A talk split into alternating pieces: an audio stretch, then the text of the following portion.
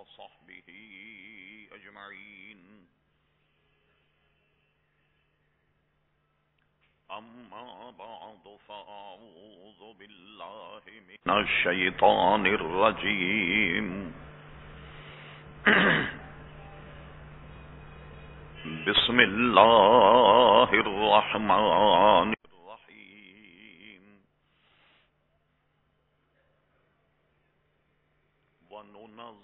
من القرآن.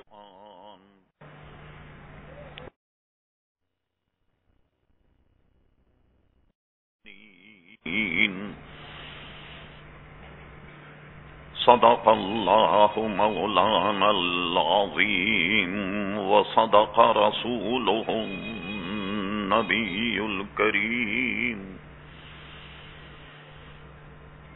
إن الله وملائكته يصلون على النبي يا أيها الذين آمنوا صلوا عليه وسلموا تسليما اللهم صل على سيدنا ومولانا محمد معظم الجود والكرم وآله وبارك وسلم صلاة وسلاما عليك يا سيدي يا رسول الله محترم حضرات، مختصر حمد و سلاد کے بعد اس فقیر فقیر نے آپ حضرات کے سامنے قرآن مجید، فرقان حمید، پندرہویں پارے سے ایک آیت مقدسہ تلاوت کی۔ قبل اس کے کہ کچھ عرض کیا جائے۔ اللہ تبارک و تعالی سے دعا فرمائیں کہ وہ اپنے پیارے حبیب لبیب نبی کریم رعف الرحیم۔ علیہ افضل الصلاۃ و تسلیم کے صدقے و توفیل مجھے حق کہنے کی توفیق عطا فرما۔ ہم تمام مسلمانوں کو اللہ تبارک و تعالی حق سن کر حق کو قبول کرنے کی اور اس پر عمل کرنے کی توفیق عطا فرما۔ آپ کو یاد ہوگا کہ گزشتہ تقریباً ہم نے چار جمعوں کے موقع پر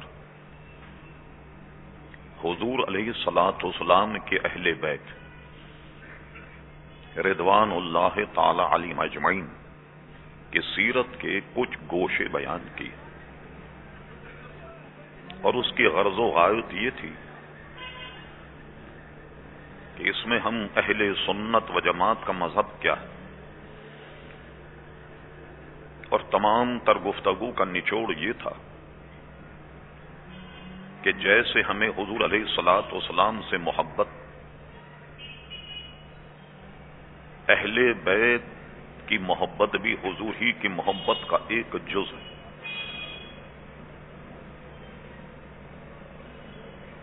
اور جیسا کہ ہم نے اپنے تقریر میں کہا اور یہ حدیث بیان کی کہ حضور فرماتے میرے اہل بیت کی مثال مانین سفین نو کی کہ جو اس میں سوار ہو جائے، وہ نجات پا جائے گا۔ اور حضرت علی رضی اللہ عنہ کا قول ہے کہ تم اپنی اولاد کو قرآن مجید کی محبت حضور علیہ السلاط وسلام کی محبت اور اہل بیت کی محبت سکھا۔ اور کسی بھی مسلمان کے سینے میں اہل بیت کا بغض اور صحابہ کی محبت جمع نہیں ہو سکتی۔ اسی طرح اہل بیت کی محبت اور صحابہ کا بغض یہ کسی مسلمان کے سین میں جمع نہیں ہو سکتا۔ اور ہم اہل سنت سب کے ماننے والے۔ تو محرم کے اعتبار سے ہم نے اس پر گفتگو کی تھی۔ اس سے قبل ہم نے قرآن مجید، فرقان حمید سے متعلق کئی پہلوؤں پر گفتگو کی اور اسی آیت کو تلاوت کیا تھا۔ لیکن آج اس آیت کو تلاوت کرنے کی غرض و غایت۔ ایک انوکھے اور اچھوتے عنوان کو آپ کے کانوں تک پہنچانا تھا۔ تھوڑا سا اس کی غرض و غائب آپ سماعت فرما لیں کہ اس آیت پر جو کلام کیا جائے، ہوا یہ کہ آج سے تقریباً بارہ تیرہ سال پہلے آغا خان یونیورسٹی میں ایک سیمینار ہوا۔ غیر ملکی مندوبین بھی تھے، امراض کے ماہرین بھی تھے اور بہت بڑا اجتماع طلبہ، ڈاکٹرز، پروفیسر، ان کا تھا۔ آغا خان یونیورسٹی کے کچھ پروفیسر کراچی میں ایسے اسکالر کو تلاش کر رہے تھے کہ جو ان کے سیمینار میں اس عنوان پر لیکچر دے کہ قرآن مجید فرقان حمید کی آیات، کیا اس سے مرض کا علاج ہو سکتا؟ کہ ظاہر ہے، یونیورسٹی ایک دواخانہ، ایک بہت بڑا اسپتال، کیا قرآن مجید سے کسی کا علاج ہو سکتا ہے۔ یعنی دم کرنے سے یا پانی پر دم کر کے دینے سے۔ یہ جو تعویذ لکھے جاتے ہیں، کیا یہ بھی کسی مرض کے لیے شفا اور علاج کے طور پر استعمال ہو سکتا ہے؟ کیا دعا کی جائے تو کیا دعا کے ذریعے سے بھی کسی کا علاج اور اس کو شفا ہو سکتی ہے یا نہیں؟ اور نبی کریم صلی اللہ تعالی علیہ وسلم نے اس عنوان پر کچھ ارشاد فرمایا۔ یہ ایک عنوان تھا۔ کراچی بھر انہوں نے تلاش کیا۔ یقیناً ماہر ہوں گے، مگر آپ جانتے ہیں کہ کالج کے لڑکوں کو اور پروفیسروں کو ان کے سامنے آنا اور ان کے سوالوں کا جواب دینا یہ ذرا مشکل سمجھتے ہیں لوگ۔ اور یہ کہ شاید کسی کے پاس تیاری نہیں ہو اتفاق سے یہ ٹیم اس فقیر کے پاس آئی کہ ہم نے یہ عنوان رکھا ہے، کوئی اسکالر تلاش کر رہے ہیں۔ تو ہمیں پتا لگا ہے کہ آپ کوئی تعویذ وغیرہ لکھتے ہیں، کوئی دم درود کرتے ہیں، تو کیا آپ اس پر آمادہ ہیں؟ کہ آپ کراچی، ہمارے آغا خان یونیورسٹی میں کچھ ٹپ پر کوئی لیکچر دے سکتے ہیں؟ ہم نے ان کے چیلنج کو قبول کیا۔ اور پوری تیاری کے ساتھ ہم آغا خان یونیورسٹی پہنچے اور تقریباً پینتالیس منٹ اس عنوان پر تقریر کی اور پینتالیس منٹ تک ان کے جو مجمع تھا، جو اسکالر تھے، ان کے سوالوں کا جواب بھی دیا۔ اور یہ ثابت کیا کہ ہمارے آقا نبی پاک صلی اللہ علیہ وسلم یہ طبیب اعظم طب میں ان کی نظر اتنی گہری ہے کہ کسی بڑے سے بڑے طبیب کی نظر بھی اتنی گہری نہیں ہوگی۔ الحمد اس میں ہمیں کامیابی ہوئی۔ تو ہم نے اس لیکچر کے بعد یہاں مسجد میں دو جمعے اپنے عوام کے سامنے اسے بیان کیا۔ وہ ہمارے لیے، میں تو بہت چھوٹا آدمی ہوں، لیکن جو ارشادات میں آپ کے سامنے سرکار کے پیش کروں گا، وہ ہمارے لیے اتنے مفید ہیں کہ اگر ہم اس کو اپنائیں تو بے شمار بیماریوں سے ہماری جان چھوڑ جائے۔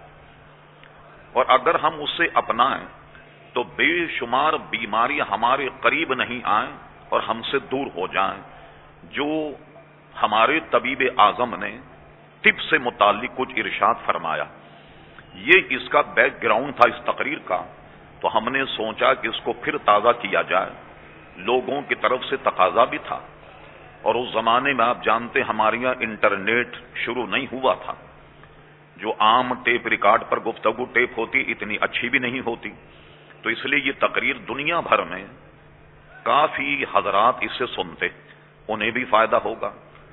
اور یہ بات تحدید سے نعمت کے طور پہ کہی جا رہی ہے کہ دنیا میں ہماری اس گفتگو کو سننے والوں کی تعداد تقریباً سترہ لاکھ سے زیادہ۔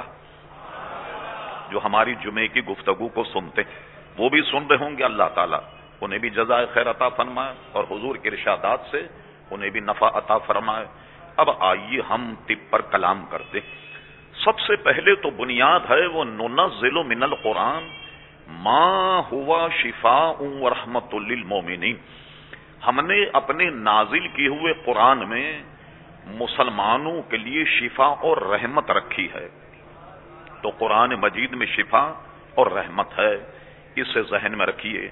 اور یہ ذہن میں رکھیے کہ ہم علم طب سے متعلق صرف اپنے آقا صلی اللہ علیہ وسلم کی گفتگو، ان کے اقتباسات، احادیث مقدسہ اور بزرگان دین کے تجربے، وہ ہم آپ کے سامنے رکھیں۔ گے ظاہر یہ گفتگو اتنی لمبی ہے کہ ایک جمعے اس پر گفتگو کرنا ممکن نہیں۔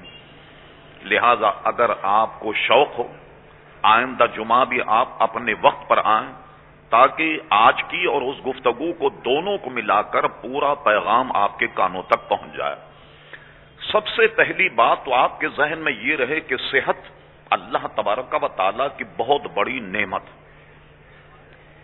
بیماریوں سے بچا رہنا اور آدمی کو صحت ہو جیسے آپ حضرات یہاں موجود ہیں، یہ اللہ تبارک و تعالی کی بہت بڑی نعمت صحت و آفیت جیسے اللہ تبارک و تعالی کی بہت بڑی رحمت ہے، اسی طریقے سے امراض اور بیماریاں، یہ اللہ تبارک و تعالی کی طرف سے آزمائش۔ اور جیسا کہ ہم یہ گفتگو میں عرض کریں گے، بلکہ اگر آپ گہری نظر سے دیکھیں، یہ بیماریاں، یہ ابتلا، مختلف بیماریوں میں ہمارا مبتلا ہونا، مختلف امراض میں ہمارا مبتلا ہونا یہ اگر آپ دوسرے اعتبار سے دیکھیں تو یہ بھی اللہ تبارک و تعالیٰ کی بہت بڑی رحمت، بہت بڑی رحمت یعنی کسی مرض میں مبتلا ہونا جیسا ہم آگے عرض کریں، یہ بھی اللہ تبارک و تعالیٰ کی بہت بڑی رحمت۔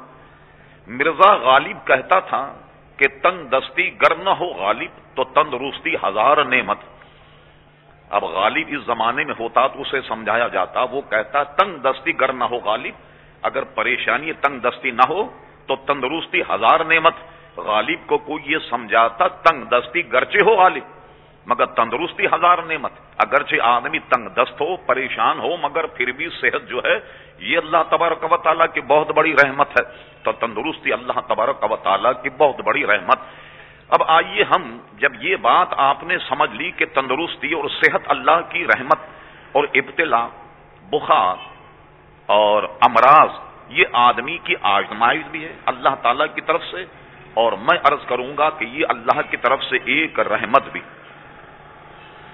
انبیاء کرام علیہ السلاط وسلام سے اس کائنات میں کون زیادہ نیک ہو سکتا؟ لیکن انہیں بھی بیماریاں لگیں۔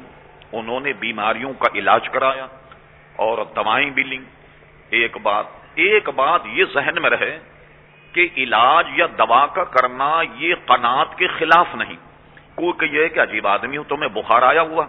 بھائی اللہ کی مرضی کے بغیر تو بخار نہیں آیا۔ بلا وجہ تم ڈاکٹروں سے دوا لیتے ہو۔ یہ قناط کے خلاف نہیں ہے، بلکہ علاج کرنا بھی حضور کی سنت ہے۔ اور پرہیز کرنا بھی حضور علیہ السلام کی سنت ہے۔ علاج بھی حضور کی سنت۔ پرہیز اور پرہیز کرنا یعنی بیماروں میں جو ڈاکٹر بھی کہتے ہیں، یہ چیز نہ کھاؤ، یہ چیز نہ کھاؤ، یہ پرہیز کرنا بھی حضور علیہ السلاۃ وسلام کی سنت۔ اور یہ بات نہ تقدیر کے خلاف۔ کوئی آدمی یہ کہے کہ دوا دارو کس لیے کر رہے ہو؟ تمہاری تقدیر میں تو لکھ دیا گیا، اس میں مبتلا ہو گئے۔ تو اگر علاج یا دوا کیا جائے، تو یہ مسئلے تقدیر کے خلاف بھی نہیں ہوگا۔ یہ بات بھی آپ کے ذہن میں رہے۔ یہ ساری باتیں بطور قواعد اور تو بطور تمہید آپ کے ذہن میں رہے۔ اس کے بعد جو آئندہ گفتگو ہو، آپ کے ذہن میں رشتی اور بستی رہے۔ اب آئیے۔ سب سے پہلی بات کہ حضور علیہ السلاط وسلام کی علم طب پر فن طب پر کتنی گہری نظر ہے، اس کو آپ دو ایک مثالوں سے سنیے تو دیکھیے کہ دنیا بھر کے اطبا اگر حضور علیہ السلام کا علم طب دیکھیں تو وہ اش اش کر اٹھیں، کیونکہ انہوں نے پڑھا نہیں۔ ہمارے اسلام سے دور رہے، اس لیے انہیں معلوم نہیں، سوائے تنقید کی ان کے پاس کچھ نہیں رکھا ہوا ہے۔ اب آئیے۔ سیاح ستا کی حدیث شریف۔ بظاہر بہت عجیب لگے گا۔ فرمایا، یہ اس کو ذہن میں رکھیے کہ علم طب پر حضور کی کتنی گہری نظر۔ فرمایا، اگر کسی کھانے پینے کی چیز میں مکھی گر جائے، اس کو پوری ڈبو دو، تاکہ اس کے دونوں پر اس میں ڈوب جائیں اور اس کے بعد نکال کر کے پھینک دو۔ لیکن دودھ میں اگر گر جائے، سالن میں گر جائے تو گرنے پر ہم یہ کرتے ہیں کہ وہ سالن پھینک دیتے ہیں، وہ دودھ پھینک دیتے ہیں، پانی پھینک دیتے ہیں، جو بڑی بڑی قیمتی چیزیں ہیں، ان کو ہم پھینک دیتے ہیں۔ چائے میں اگر گر جائے تو چائے پھینک دیا جاتا چائے پھینک دی جاتی۔ یہ تو مال کا ضیاع ہے اور یہ شرن جائز نہیں۔ آپ کی طبیعت نہیں مان رہی، کسی اور کو کھلا دیجیے تاکہ رزق کی بے ادبی نہ ہو اور وہ یا مال ضائع نہ ہو۔ اچھا یہ کیوں ایسا کیا جائے؟ کہ اگر مکھی گر جائے تو اسے دونوں پر ڈبو کر اور پھر نکال دو۔ لیجیے سرکار، فرماتے بات اصل میں یہ ہے کہ مکھی کے ایک پر میں ہے بیماری اور دوسری پر میں ہے شفا۔ ایک پر میں ہے بیماری اور دوسری میں شفا۔ اب یہ دیکھیے مکھی کو یہ بات کس نے سکھائی؟ یا اللہ ہی بہتر جانے۔ سرکار فرماتے ہیں کہ سب سے پہلے وہ بیماری والا پر ڈالتی۔ کھانے پینے کی چیزوں میں بیماری والا پر ڈالتی ہے۔ اور اڑ جائے تو بیماری پیدا ہو جائے گی۔ تو تم ایسا کرو کہ دوسرا پر بھی اس کو ڈبو دو، کیونکہ ایک پر میں اس کے بیماری ہے، تو دوسرے پر میں اس کے شفا ہے۔ آپ نے سے خرد بینی کا اندازہ لگایا کہ حضور علیہ سلاط اسلام کے ایک مکھی کے پر پر بھی نظر ہے کہ اس میں شفا ہے اور اس میں بیماری ہے۔ جو مکھی کے پر کا اتنا علم رکھتا ہو تو کائنات کے علم کا کون پوچھ سکتا؟ ہے کائنات کے علم کا کیا؟ اور اس سے وہ لوگ بھی سبق لیں کہ جو کہتے ہیں بھائی کسی کو بخار آ جا بھی چلو، کسی پیر صاحب سے دم کرا دو انہیں چھو کر کے اس پہ دم کر دیا۔ ہم کہتے ہیں اسے شفا ہو گئی۔ کہتے ہیں صاحب، یہ تو شرک ہے۔ بتائیے، دم دروز سے بھی کئی لوگوں کو شفا ہوتی ہے؟ اب مجھے بتائیے، وہ اس سیاح ستا کی حدیث کا کیا جواب دیں گے؟ کہ اس کے ایک پر میں ہے بیماری اور دوسرے پر میں ہے شفا۔ تو یہ مکھی میں شفا کیس؟ اب جب مکھی کے پر میں شفا ہے تو بزرگان دین کے دم درود میں کتنی شفا ہوگی؟ یہ وہ خود دیکھ سکتے ہیں، ایک بات۔ یعنی یہ حضور کی گہری نظر تب پر دوسرا واقعہ سنیے۔ ستہتر کی بات ہے کہ میں نائروبی اور کینیا کے دورے پر تھا۔ بہت پرانی بات۔ میرا خیال ہے تیس سال کے قریب ہو گیا۔ واپسی میں میں مدین منورہ میں رکا۔ قطب مدینہ حضرت اللہ مولانا ضیاء الدین صاحب مدی رحمت اللہ تعالی کی خدمت میں چالیس دن رہا۔ وہاں ایک مسلمان سائنٹسٹ سے میری ملاقات ہو گئی۔ اور جنہوں نے حجرے میں تھوڑی بہت تقریر بھی کی، انہوں نے مجھ سے یہ بتایا، اور بعد میں میں نے تحقیق کی اور حدیث کو میں نے تلاش بھی کر لیا۔ انہوں نے کہا، ایک جزام ایک مرض ہے، جس کو کوڑ بھی کہتے ہیں۔ اب میں اس کے اسباب بتاؤں گا، وہ پیدا کیسے ہوتا۔ تو جزام جو ہے، وہ ایک بیماری ہے، اور اس کے جو جراثیم، وہ کہتے ہیں محققین نے یہ لکھا ہے، سائنٹسٹ حضرات نے۔ کہ جزام کے جراثیم جو ہیں وہ اتنے باریک ہوتے ہیں کہ سوئی کی سوئی پر سات سو جراثیم آ جاتے جو الیکٹرانک خور بین سے دیکھے جا سکتے ہیں۔ ہم اور آپ تو اپنی آنکھوں سے نہیں دیکھ سکتے، تو وہ جراثیم جو ہیں وہ اس پر آتے ہیں۔ کہتے ہیں، ہم نے خورد بین سے جب وہ جراثیم کو دیکھا تو اس کی جراثیم کی شکل بالکل شیر جیسی تھی۔ وہ جراثیم جو ہے اپنی شکل اور صورت کے اعتبار سے بالکل شیر جیسا ہے۔ اس نے تو انگریز کا حوالہ کوٹ کیا کہ سنا ہے کہ نبی کریم علیہ السلام کی حدیث شریف ہے کہ جزامی سے ایسے بھاگو جیسے کہ شیر سے بھاگا جاتا ہے۔ یہ گفتگو ہم نے سن لی۔ پاکستان آن کر ہم نے سیاستہ کی کتابوں کو کھنگالا۔ آپ کو تعجب ہوگا کہ ہمیں بخاری شریف میں یہ حدیث مل گئی کہ حضور علیہ سلاط وسلام نے فرمایا کہ جس آدمی کو جزام ہو کوڑ ہو جائے، وہ اس سے ایسا بھاگے جیسے شیر سے بھاگا جاتا۔ لیجیے حضور علیہ السلام نے تو چودہ سو برس پہلے فرمایا کہ جزامی سے ایسے بھاگو جیسے شیر سے بھاگا جاتا۔ اور آج کل کے سائنسداں، آج کل کے سائنٹسٹ نے وہ جراثیم کا تجزیہ کرنے کے بعد بتایا کہ اس کی شکل بالکل شیر سے ملتی ہوئی ہے۔ اب اندازہ لگائیے کہ حضور علیہ سلاد وسلام کی علم طب پر کتنی گہری نظر ہوگی، اس کا اندازہ لگائیے۔ اب آئیے تیسرا حوالہ جو آپ کے ایمان کو تازہ کر۔ یہ بات میں نے تفسیر روح المانی کی۔ تیسری جلد میں پڑھی، صفحہ نمبر، اس کی عبارت بھی میرے پاس نوٹ ہے۔ ہوا یہ کہ ہارون رشید کے دربار میں ایک نصرانی طبیب تھا۔ اور وہ اپنے علم طب کی وجہ سے ہارون رشید کے برابر میں بیٹھا کرتا بہت بڑا طبیب تھا۔ بادشاہوں کو تو بڑے بڑے طبیبوں کی ضرورت ہوتی۔ تو وہ اپنے علم و فضل کی وجہ سے بادشاہ کے برابر میں بیٹھا کرتا۔ علماء کا ہما وقت جم غفیر ہوتا۔ تو ایک دن نصرانی نے ایک سازش کہیے ایک پلان، ایک پروگرام کے تحت، ایک منصوبے کے تحت ہارون رشید کے دربار میں ایک سوال کر دیا۔ وہ سنیے سوال کیا۔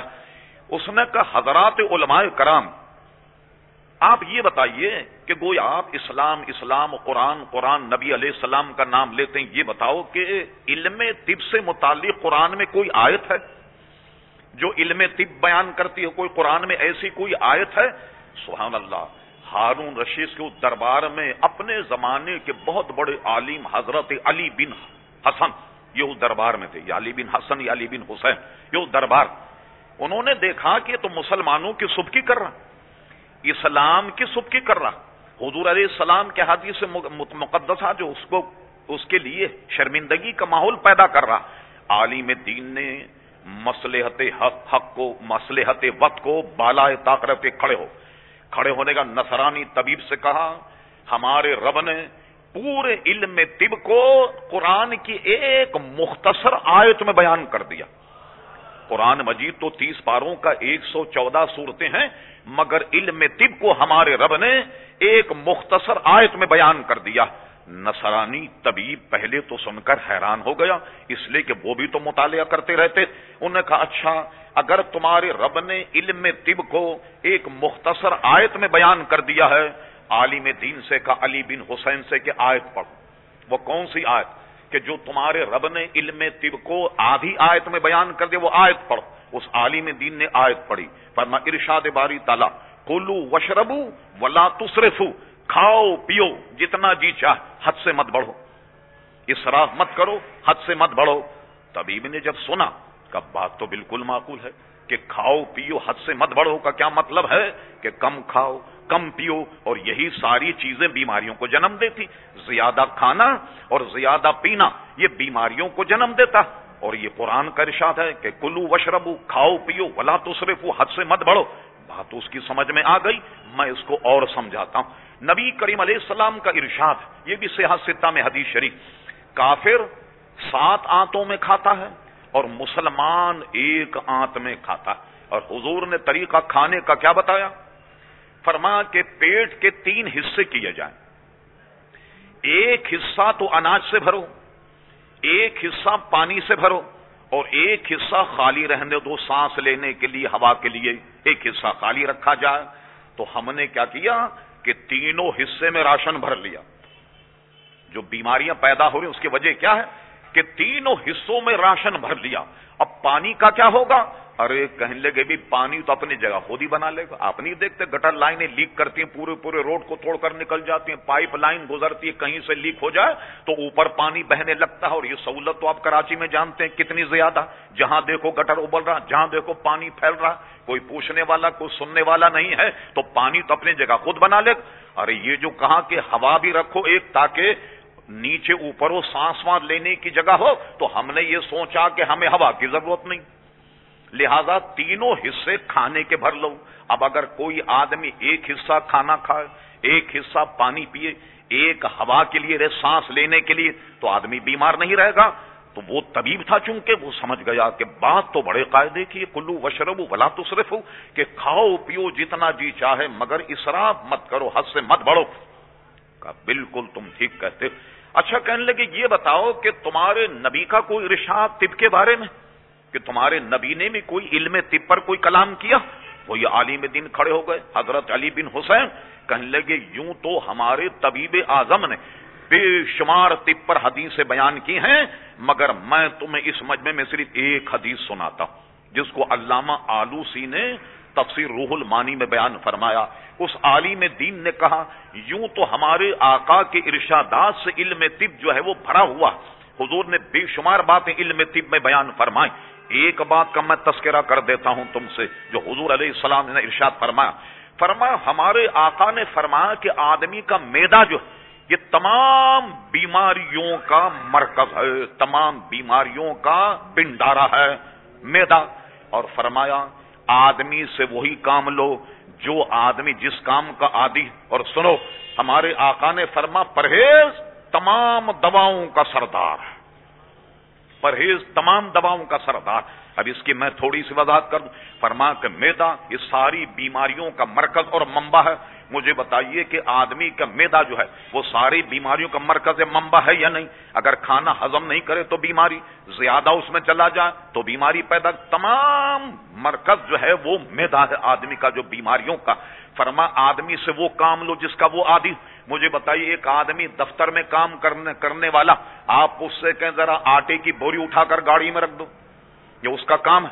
کہا، بھائی، یہ بہت سارا مال یہاں پڑا ہوا، ذرا اٹھا کر کے اس کو نقل مکانی یہاں سے اٹھا کر کے باہر رکھ دو کیا پڑھا لکھا آدمی یہ کر سکتا پھر جو وزن اٹھانے والے کلی جو دن بھر جناب بوریاں اٹھاتے ہیں، ان کو آپ آئیں کرنے بھی ہمارے دفتر کا حساب کتاب کچھ گڑبڑ ہے؟ دو چار دن آن کر آپ ذرا اکاؤنٹنٹ بن کر کے بتائیے اور ذرا حساب کتاب ملا دیجیے بہت سارے ہزاروں لاکھوں کا فرق آ رہا۔ کیا بوری اٹھانے والا آدمی اس کا کام کر سکتا کہ جو پڑھا لکھا اکاؤنٹنٹ کرتا؟ فرما، ہمارے آقا نے فرما، جس کا جو کام ہے، جس کا وہ آدھی اس سے وہ کام لو۔ اور فرما، پرہیز تمام بیماریوں کا سردار ہے۔ اللہ اکبر، نصرانی طبیب۔ ایک ششوپن میں پڑ گیا، یہ بات سن کر، اور اس کو کہنا پڑا کہ واقعی تمہارے قرآن مجید فرقان حمید کی آدھی آیت میں تمہارے رب نے پورا علم طب بیان کر دیا۔ اور صرف تین باتوں میں، تین باتوں میں تمہارے نبی علیہ السلام نے اتنا طب بیان کر دیا کہ میں بحث طبیب تم سے کہتا ہوں کہ قسم خدا کی تمہارے نبی نے حکیم جعلی نوس کے لیے کوئی چھوڑا ہی نہیں۔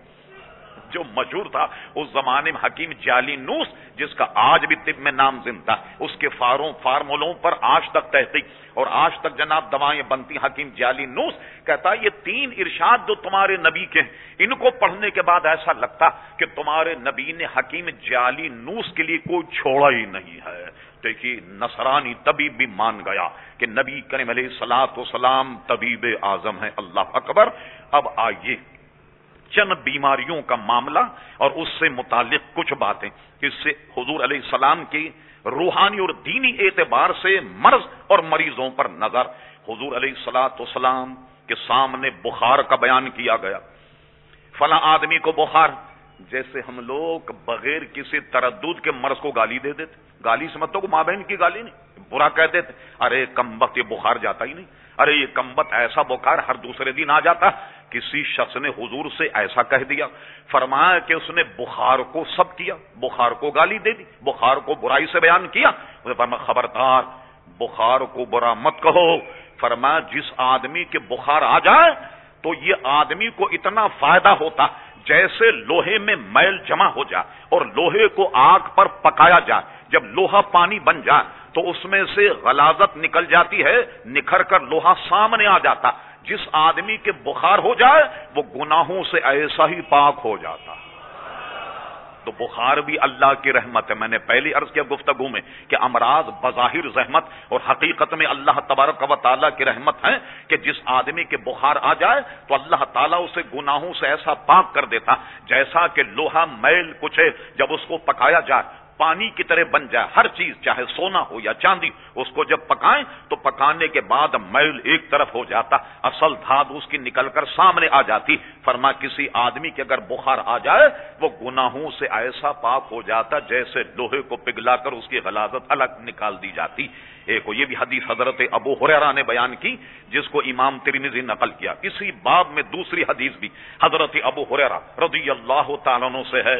فرمایا کہ ہم ایک مریض کو دیکھنے گئے، حضور کے ساتھ۔ اس کو بخار آ رہا تھا۔ تو بخار میں جب حضور علیہ السلام نے دیکھا، اس شخص کو فرما تمہیں بشارت دیتا ہوں۔ اس مریض کو کہا کہ اللہ تبارک و تعالیٰ فرماتا ہے کہ یہ میری طرف کی ایک گرمی ہے۔ گویا ایک جگہ فرما کہ بخار جہنم کی گرمی کا ایک حصہ، یہ اللہ تبارک و تعالیٰ کی طرف سے گرمی۔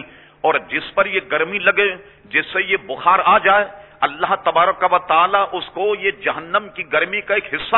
تو جس آدمی کو بخار آ جائے اور بخار مبتلا ہو، تو اللہ تبارک و تعالی اسے قیامت میں جہنم کی گرمی سے بچا لیتا۔ جہنم کی گرمی سے بچا لیتا۔ اللہ اکبر۔ اسی طریقے سے ہم اس کو بیان کریں تو دوسری باتیں نہ رہ جائیں۔ وقت آپ جانتے ہیں بہت کم ہوتا ہے۔ مختصر میں گفتگو مکمل کرنی ہوتی ہے۔ بلکہ یہ تک فرما آدمی کو ٹھوکر بھی لگ جائے۔ ذری سی تکلیف ہو تو اس کے گنا معاف ہوتے ہیں۔ کسی مرض میں مبتلا ہو جائے، اس کے گنا معاف ہوتے ہیں۔ کسی اذیت میں مبتلا ہو جائے، کوئی کانٹا بھی اگر چپ جائے، اس کے گنا بھی معاف ہوتے ہیں۔ بلکہ یہاں تک کہ فرمایا کہ موت کے وقت جو سختی ہوتی ہے مسلمان کو، کتنی ہی سختی ہو اور جتنی بھی سختی ہو، اس کی وجہ سے اللہ تبارک و تعالیٰ اس کے گناہوں کو معاف کر دیتا۔ تو مسلمان کی ہر معاملے میں بھلائی بھلائی ہے۔ اب آئیے طبیب اعظم کے چند اقوال۔ آج کی تقریر میں آئندہ ہم اسی عنوان کا دوسرا حصہ بیان کریں گے۔ چند چیزیں جسے ہم بہت معمولی، سستی، پیسوں کی کوڑیوں کے ہوتے ہوئے ہمارا ذہن اس طرف نہیں جاتا کہ ہم اس کو استعمال کریں۔ اور اول تو یہ کہ جب بیماری نہیں تو استعمال ہی نہیں کرتے۔ اب آئیے چند چیزیں حضور استعمال فرماتے۔ کیا ہے؟ سنا، ایک پتا۔ جس کو پینے سے جلاب آ جاتا، اس کو سنا کہتے ہیں۔ سین والا سنا، ایک پتے کا نام۔ اسی طریقے سے کلونجی، جس کو کالا دانا کہتے ہیں۔ یہ عموماً آپ نے دیکھا جو اچار میں ڈالا جاتا ہے، اس کو کلونجی کہتے ہیں اور اس کو کالا دانا بھی کہا۔ اجوائن حضور علیہ السلام نے یہ دوائیں استعمال کی ہیں۔ مثال کے طور پر سرکار فرماتے ہیں، کتنا آسان علاج۔ فرما، کوئی آدمی اور شہد، کوئی آدمی اگر کلونجی کھائے، تو فرما، کلونجی میں سوائے موت کے ساری دوائیں موجود۔ فرما سام سوائے سام کے، ہر دوا کا علاج جو ہے وہ کلونجی میں موجود ہے۔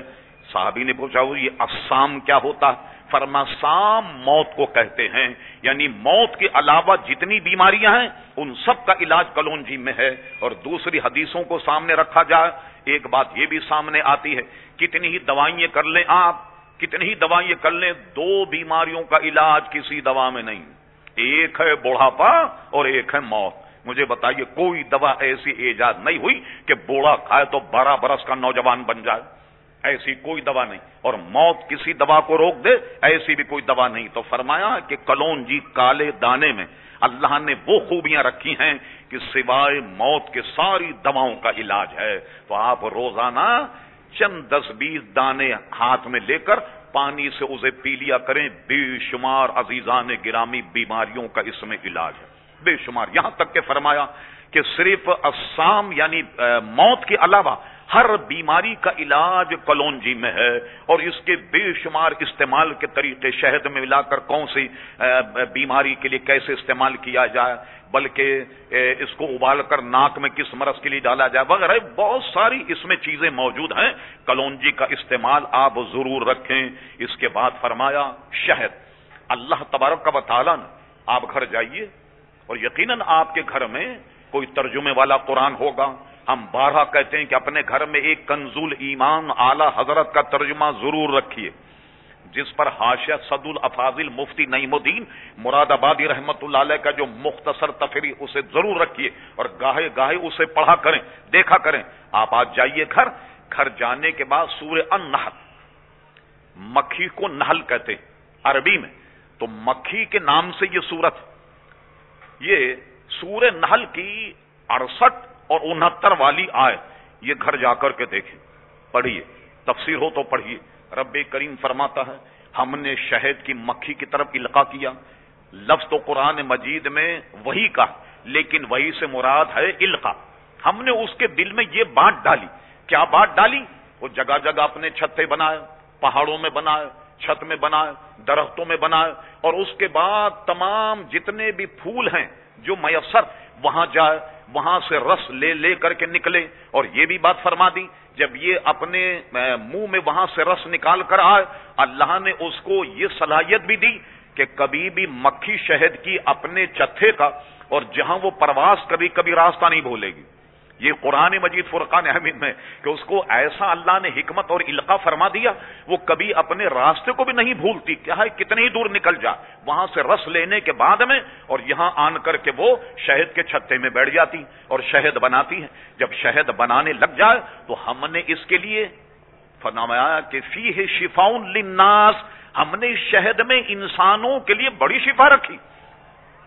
بناتی کیا ہے؟ مکھی بناتی اللہ اکبر، اور مکھی سے نکلتا اور مکھی کہاں سے نکالتی جیسے غلیظ مکھیاں غلازت کو حد دیتی بالکل اسی طریقے سے شہد بھی اس مکھی کا فضلہ۔ مگر کتنا شاندار شہد ہم ان کو شیرہ بنا دیتے ہیں، بہترین چیز بنا دیتے ہیں، جس میں لوگوں کے لیے نہایتی شفا ہے کہ بیمار اگر کھائے تو شفا ہو جائے، وغیرہ وغیرہ۔ بینتا اس کی تعریفیں بیان کی گئی حالانکہ نکلتا کس سے ہے؟ مکھی سے نکلتا ہے، اللہ اکبر۔ اب آئیے۔ شہد۔ سرکار فرماتے کہ ایک مہینے میں، روز بھی نہیں، روز کھائے تو سبحان اللہ، جتنا گڑ ڈالو اتنا میٹھا۔ ایک مہینے میں کوئی آدمی صبح تین دن خالی شہد کو چاٹ لے۔ ایسے کر کے شہد کو چاٹ لے تین دن۔ تو فرمایا کہ جتنی بڑی بیماریاں ہیں، ان سب سے نجات ہو جائے۔ آج کل بڑی بیماریاں کون سی ہیں؟ سب سے نمبر ون ایڈس جس کا کوئی ابھی تک علاج دریافت نہیں ہوا۔ دوسرا مرض ہے کینسر۔ اس کا علاج آج تک دریافت نہیں ہوا، جس پہ ہم انشاءاللہ آئندہ گفتگو کریں گے، ان سے بچنے کی تدبیر پر آئندہ ہم اسے بیان کریں۔ آپ نے دیکھا کہ بیماریاں آدمی کو لگتی ہیں اور کس قدر آدمی مرض مبتلا ہو کر سسک سے کر بستر پر جان دیتا۔ صرف شہد کو وہ مہینے میں تین مرتبے چاٹ لے تو اسے بڑی بیماریوں میں سے کوئی بیماری نہیں لگے گی۔ اور اگر روز آدمی شہد کو تھوڑا سا چاٹ لے مگر ہو، شہد اچھا۔ آج کل تو عقیدے میں ملاوٹ ہو گئی، ایمان میں ملاوٹ ہوگی تو شہد نے بیچارے نے کیا قصور کیا؟ تو اس میں بھی ملاوٹ ہے، یہ تو ملاوٹ کی گفتگو تو الگ، لیکن اصل شہد میں یہ خوبی ہے کہ ایک مہینے میں تین مرتبے اسے چاٹ لیا جائے، تو بڑی بڑی بیماریوں سے نجات مل جائے۔ اور اس کے بے شمار فضائل شہد کے اور بھی اطیبا نے بیان کیے، بلکہ بعض حکمان اور اتیبا جو بڑے انٹرنیشنل قسم کے ان کے آرا ہم نے کتابوں میں پڑھی، وہ فرماتے دنیا کے سارے سائنٹسٹ جمع ہو جائیں، سارے طبیب جمع ہو جائیں، سارے حکمہ جمع ہو جائیں، تو شہد جیسا شیرہ بنانے پر قدرت نہیں رکھتے۔ کہ وہ شہد جیسا شیرہ وضع کر دیں، شہد جیسے شیرے کو بنا دیں۔ سارے دنیا بھر کے سائنٹسٹ، دنیا بھر کے حکمہ، دنیا بھر کے حکیم، دنیا بھر کے طبیب جمع ہو جائیں، وہ شہد جیسی کوئی چیز نہیں بنا پائیں گے جو خوبی اللہ تبارک و تعالیٰ نے عزیزان گرامی شہد میں رکھی ہے کہ سبحان اللہ، تمام بیماریوں کے اس میں نفع ہے۔ اصلی شہد حاصل کیجیے اور معمول بنا لیجیے۔ اور اس میں کیسی شفا ہے؟ آئیے بخاری شریف علم و طب کی خدی جو بڑی دلچسپ۔ ایک صاحب آئے اور اس میں یقین محکم بھی بہت ضروری کہ ہمیں اپنے آقا کے ارشاد پر کامل یقین ہو۔ نفع اسی وقت ہوگا، ٹھیک؟ اسی وقت نفع ہوگا کہ کامل یقین ہو ہمارے آقا کے اقوال پر۔ ایک صاحب آئے، یقین کی منزل بھی سن لی، کہا، یا رسول اللہ صلی اللہ علیہ وسلم، میرے بھائی کو پیچش ہو گئی۔ آپ نے فرما اس ہی آسلم تم اپنے بھائی کو شہد پلاؤ۔ وہ گیا، اس نے شہد پلایا، پیچش اور بڑھ گئی۔ اب مجھے بتائیے، کسی حکیم سے آپ دوا لیں اور دوسرے دن جا کر کہیں، حکیم صاحب، آپ نے تو مریض کا بیڑا غرقی کر دیا۔ کل ہم آئے تھے کہ پیچش ہو گئی۔ جو دوا آپ نے دی ہے، اس کو تو پہلے دن میں پیچی اب تو رات بھر پیچش کرتا رہا۔ ڈاکٹر فوراً اپنا نسخہ بدل دے گا۔ ہے قاعدہ یا نہیں؟ تبھی فوراً اپنا نسخہ بدل دے گا۔ مگر وہ آن کر کے کہتا یا رسول اللہ آپ نے فرمایا تھا شہد پلاؤ۔ میں نے شہد پلایا، اس کی پیچیز تو اور بڑھ گئی۔ اس نے فرما اس ہی اسلم میں نے کہا نا اسے شہد پلاؤ۔ حضور کا حکم تھا، وہ صحابی تھے، گئے۔ گھر جا کر انہوں نے پھر شہد پلایا۔ دیجیے پیچیش اور بڑھ گئی۔ وہ تیسرے دن آیا، کہا، حضور، اس کی پیچیش تو اور بڑھ گئی۔ ہو سکتا طبیب کہے کہ بھی چلو ایک دن اور آزما لو، تیسرے دن جب آ جائے، ہو سکتا فارمولا بدل دیا جائے۔ فرما، عشق ہی اصلن میں نے کہا نا، شاید پلاؤ۔ تیسرے دن پلایا، تیسرے دن پھر پیشیش بڑھ گئی، پھر وہ آ گیا حضور کی خدمت۔ کہا، یا رسول اللہ شہد پلانے اس کی پیچیش تو اور بڑھ گئی۔ حضور نے نہ فرما اچھا اب ذرا ہم سوچتے ہیں کوئی اور دوا تمہیں دیتے ہیں کوئی اور فارمولا بتاتے ہیں۔ فرمایا اس ہی اصل اس کو شہد پلاؤ۔ کا حضور شہد پلانے سے مرض بڑھ رہا۔ کیا فرمایا؟ حضور علیہ فرمایا، تیرے بھائی کا پیٹ چھوٹا ہے اور قرآن مجید سچا ہے۔ تیرے بھائی کا پیٹ جھوٹا اور قرآن مجید سچا ہے کہ فرما فی ہے شفا النا کہ رب کریم فرما، تو اس میں اس انسانوں کے لیے شفا تو تیرے بھائی کا پیٹ جھوٹا اور سرکار اور اللہ کا ارشاد سچا اس نے جا کر پھر شہد پلایا۔ لیجیے بالکل صحت مند ہو گیا۔ معلوم ہوا کہ یقین کی منزل بھی بہت ساتھ ہے۔ یقین بھی ہونا چاہیے کہ سرکار کا ارشاد اور بیماری کے لیے شہد پلایا جائے۔ چوتھے دن جب وہ آیا، ان کا حضور صلی اللہ علیہ وسلم، وہ اب بالکل اچھا ہو گیا ہے۔ سبحان اللہ۔ تو آپ نے دیکھا یقین کی منزل، یہ سب سے پہلا معاملہ۔ اچھا سارے دنیا کے سائنٹسٹ جمع ہوں۔ آپ نے دیکھا، یقین یہ روحانیت کا ایک باب ہے۔ لیکن سارا سارے سائنٹسٹ، سارے اطبا سارے ڈاکٹر اس پہ متفق ہیں کہ جس سے دوا لی جائے تو اس پر یقین بھی ہو۔ بھئی یقین کہاں سے آیا بھائی یہ تو روحانیت کا تعلق، یقین تو روحانیت سے تعلق۔ بھائی آپ کسی کے سر میں درد ہے، آپ اس کو ایسپرو دیں، درد ختم ہو جانا چاہیے۔ پیٹ کا درد ہو، آپ دبا دیں گولی، اس کا درد ختم ہو جانا چاہیے۔ یہ آپ کیوں لکھتے کہ صاحب اس آدمی کو یقین بھی ہونا چاہیے۔ تو جناب، سائنس نے کتنی ترقی کر لی، مگر آج بھی سائنٹسٹ یہ کہتا ہے کہ بیمار کو دوا پر یقین ہونا چاہیے، طبیب پر یقین ہونا چاہیے، تب جا کر کے فائدہ ہوگا۔ روحانیت کا انکار کرنے کے باوجود روحانیت اس شعبے کو وہ اپنائے ہوئے ہیں۔ اور آگے چلیے آپ، یہ کتنے سستے علاج؟ بھائی آپ روزانہ کھانا کھاتے ہیں نہیں؟ جامع کبیر میں یہ حدیث موجود ہے۔ فرمایا کہ جب کھانا کھاؤ تو نمک سے شروع کرو اور نمک پہ ختم کرو۔ کیسے؟ ایک تو یہ کہ بے آئی نہیں تھوڑا سا نمک چک لو۔ کھانے کے بعد میں تھوڑا سا نمک چک لو۔ اور ایک یہ کہ نمکین سے شروع کرو، نمکین پر ختم کرو۔ عمن آپ نے دیکھا ہمارے یہاں کوئی برادری پہلے میٹھا کھلاتی۔ کوئی برادری بعد میں میٹھا کھلاتی ہے۔ چلیے پہلے میٹھا کھا لیں، بعد میں میٹھا کھا لیں۔ مگر کھانے سے پہلے تھوڑا سا نمک چک لیا کریں۔ کھانے کے بعد میں تھوڑا سا نمک چک لیا کریں۔ فرما، اس میں ستر بیماریوں کا علاج ہے۔ ستر مہلک بیماریوں کا نمک کے کھانے میں ستر بیماریوں کا علاج ہے۔ جس کو میں گنا نہیں سکتا، بعض بیماریوں کا ذکر کیا ہے کہ جس کو ان گنت ستر بیماریاں کس کو کہتے ہیں؟ ایک بیماری لگ جائے تو آپ کی جان نہیں چھوڑتی ساری زندگی، لیکن فرما نمک سے شروع کرو، نمک پہ ختم کرو تو اس میں ستر بیماریوں کا علاج۔ میں نے اپنی آنکھوں سے بہت بڑے عالم دیت ہندوستان کے حضرت اللہ مولانا حبیب الرحمان صاحب مجاہد ملت رحمت اللہ تعالی غالباً سکسٹی نائن میں میں نے ہندوستان اور بریلی شریف کا دورہ کیا۔ تیرہ دن ان کے ساتھ رہنے کا مجھے اتفاق ہوا۔ وہ نمک کی پڑیا اپنے جیب میں رکھتے۔ جب بھی دسترخوان پر بیٹھتے، نمک کی پڑیا نکالتے، تھوڑا سا نمک چکتے اور پڑیا رکھ دیتے۔ اور کھانے کے بعد تھوڑا سا اور نمک چک لیتے۔ فرماتی سرکار کا ارشاد ہے اور فقیر بے شمار بیماریوں سے بچا ہوا۔ یہ ہے۔ اور آئیے بس آخری بات، ایک عرض کر۔ آپ نے دیکھا کہ آدمی کسی نہ کسی بیماری میں ضرور مبتلا۔ جتنے ہم یا بیٹھے مجھ سمیت۔ سمجھ گئے؟ مجھے تو بہت زیادہ بیماری ہے ہم میں سے ہر آدمی بیماریوں مبتلا آپ نے کبھی اس کے اسباب جاننے کی کوشش کی ڈاکٹر کہے گا کہ بھائی فلاں کام آپ نے کر لیا، سردی میں اس لیے یہ بیماری ہو گئی۔ فلاں بات ہو گئی، آپ کو اس لیے بیماری ہو گئی۔ اچھا پھر علاج کرائے جا رہے ہیں آپ جانتے ہیں کہ مریض علاج کراتے کراتے گولیاں کھاتے کھاتے تھک گئے۔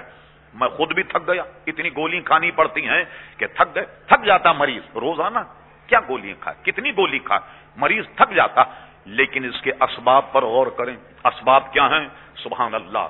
اللہ تبارک و تعالی شیخ محقق شاہ عبد الق دہلوی کی خبر کو رحمت و ردوان سے بھر دے۔ شیخ محقق نے لباس پر ایک رسالہ لکھا، کتاب اللباس۔ ضمن اس میں اس کا ذکر کیا، حالانکہ یہ عنوان طب کا یہ طب کی کتاب نہیں، مگر ضمن شیخ موقع اس کا ذکر فرما دیا ہے یہ کتاب لباس پر کہ لباس کیسا پہنا جائے، لباس کو کیسے پہنا جائے، کون کون سے لباس منع ہے ان کا ذکر کیا۔ کبھی ہم اس سے بھی عنوان بنا کر انشاءاللہ گفتگو کریں گے کہ لباس پہننے کا صحیح طریقہ کیا۔ انشاءاللہ زندگی نے وفا کی۔ شیخ موقع نے حدیث لکھی کہ دو باتیں ایسی ہیں کہ جن کا آدمی ارتکاب کرے تو دنیا میں اس کا علاج ہی نہیں۔ علاج ہی نہیں۔ جتنی دوائیں کھا لو، جتنے بھی گولیاں کھا لو، اس کا علاج نہیں ہے۔ وہ دو غلطیاں کیا ہیں کہ جن سے بچنا ضروری فرمایا، کھڑے ہو کر پاجامہ پہننا اور بیٹھ کر امامہ باندھنا۔ کیا مطلب ہوا کہ امامہ جب باندھے تو کھڑے ہو کر باندھے؟ جب اظہار پہنے، پتلون پہنے یا پاجامہ پہنے یا لنگی پہنے تو بیٹھ کر کے اس کو پہنے اور کوئی آدمی اگر اظہار کھڑے ہو کر کے پہنے اور امامہ بیٹھ کر کے باندھے تو سرکار کے اس کا لا دوا لہو، لا دوا لہو۔ اس کی کوئی دوا دنیا میں نہیں ہے کہ جو آدمی بیٹھ کر امامہ باندھے اور کھڑے ہو کر اظہار باندھے۔ مجھے بتائیے، بات آپ کو کڑوی نہ لگے، ہم میں سے ننانوے فیصد لوگ پاجامہ یا پتلون کھڑے ہو کر کے پہنتے ہیں یا نہیں؟ اس لیے ہر بیماری مبتلا ہے۔ کوئی نہ کوئی آدمی کو بیماری لگی ہوئی اور ایسی بیماری لگی ہے، کتنی گولی کھا لیں، کتنی دوا پی لیں، تو آپ کو شفا نہیں ہو رہی۔ کیوں نہیں ہو رہی؟ بنیاد یہ ہے کہ فرماتے ہیں کہ کھڑے ہو کر پاجامہ پہننا، بیٹھ کر امامہ باندھنا، وہ ایسی بیماری مبتلا ہوگا کہ جس کے لیے لا دوا لہو، کوئی دوا اس کے لیے عزیزان گرامی نہیں۔ کہ نتیجہ کیا نکلا؟ چلیے، امامہ شریف تو غائب ہی ہو گیا۔ اچھا امامہ تو اپنی جگہ، آپ تو ٹوپی بھی غائب ہو گئی۔ بعض لوگ جب سعودی عرب جانے لگے، ادھر جانے لگ گئے تو دیکھا کہ جہاں سے اسلام پھیلا وہی ننگے سر پڑتے تو انہوں نے سوچا کہ یہی اسلام ہوگا کہ ننگے سر نماز پڑھی جائے۔ اچھے بھلے وزادار لوگ جو ہیں، وہ بھی ننگے سر نماز پڑھنے لگ گئے۔ جو خلاف سنت ہے نبی کریم علیہ السلام نے سوائے احرام سوائے احرام کبھی بھی ننگے سر نماز نہیں پڑھی۔ امامہ اکثر و بیشتر امامہ زیب تن ہوتا۔ اور حضرت اعلی حضرت امام اہل سن فتح و افریقیہ میں ایک حدیث نقل کی کہ حضور علیہ السلام نے ٹوبی بھی پہنی جو حدیث شریف میں موجود ہے۔ ننگے سر نماز کبھی بھی نہ صحابہ نے پڑھی، نہ حضور علیہ السلام نے پڑھی۔ تو اب تو امامہ تو غائب ہو گیا۔ مگر اظہار تو ہم سب پہنتے ہیں نہیں، پاجامہ یا پتلون یا اظہار سب پہنتے ہیں، اور ہم سب کے سب کھڑے ہو کر کے پہنتے ہیں۔ لہذا ایسی بیماری مبتلا ہے کہ جس کی دوا نہ جناب ڈاکٹر کے پاس ہے، نہ حکیم کے پاس ہے، نہ کسی طبیب کے پاس ہے، اس کی اصلاح کر لیں۔ چند اخبار جو میں نے پیش کیے ہیں، اس کی اگر ہم، اس پر اگر ہم کمر بند ہو جائیں اس پر کار کار بند ہو جائیں، تو انشاءاللہ بے شمار بیماریوں سے ویسی ہمیں نجات مل جائے۔ بے شمار بیماریاں ہمارے قریب نہیں آئیں گی۔ اللہ تبارک و تعالی مجھے اور ہم سب کو اس پر عمل کرنے کی توفیق عطا فرمائے اب بھی میں دوبارہ اعلان کرتا ہوں، اس کا دوسرا حصہ جو بہت ہی زیادہ اہم ہوگا، اسے ہم آئندہ جمعے بیان کریں گے۔ اور میں گزارش کروں گا، آئندہ جمعے آپ ساڑھے بارہ بجے تشریف لے آئیے، تاکہ اس کی کوئی ایک بات ایسی نہ ہو کہ آپ کو گوش گزار نہ ہو۔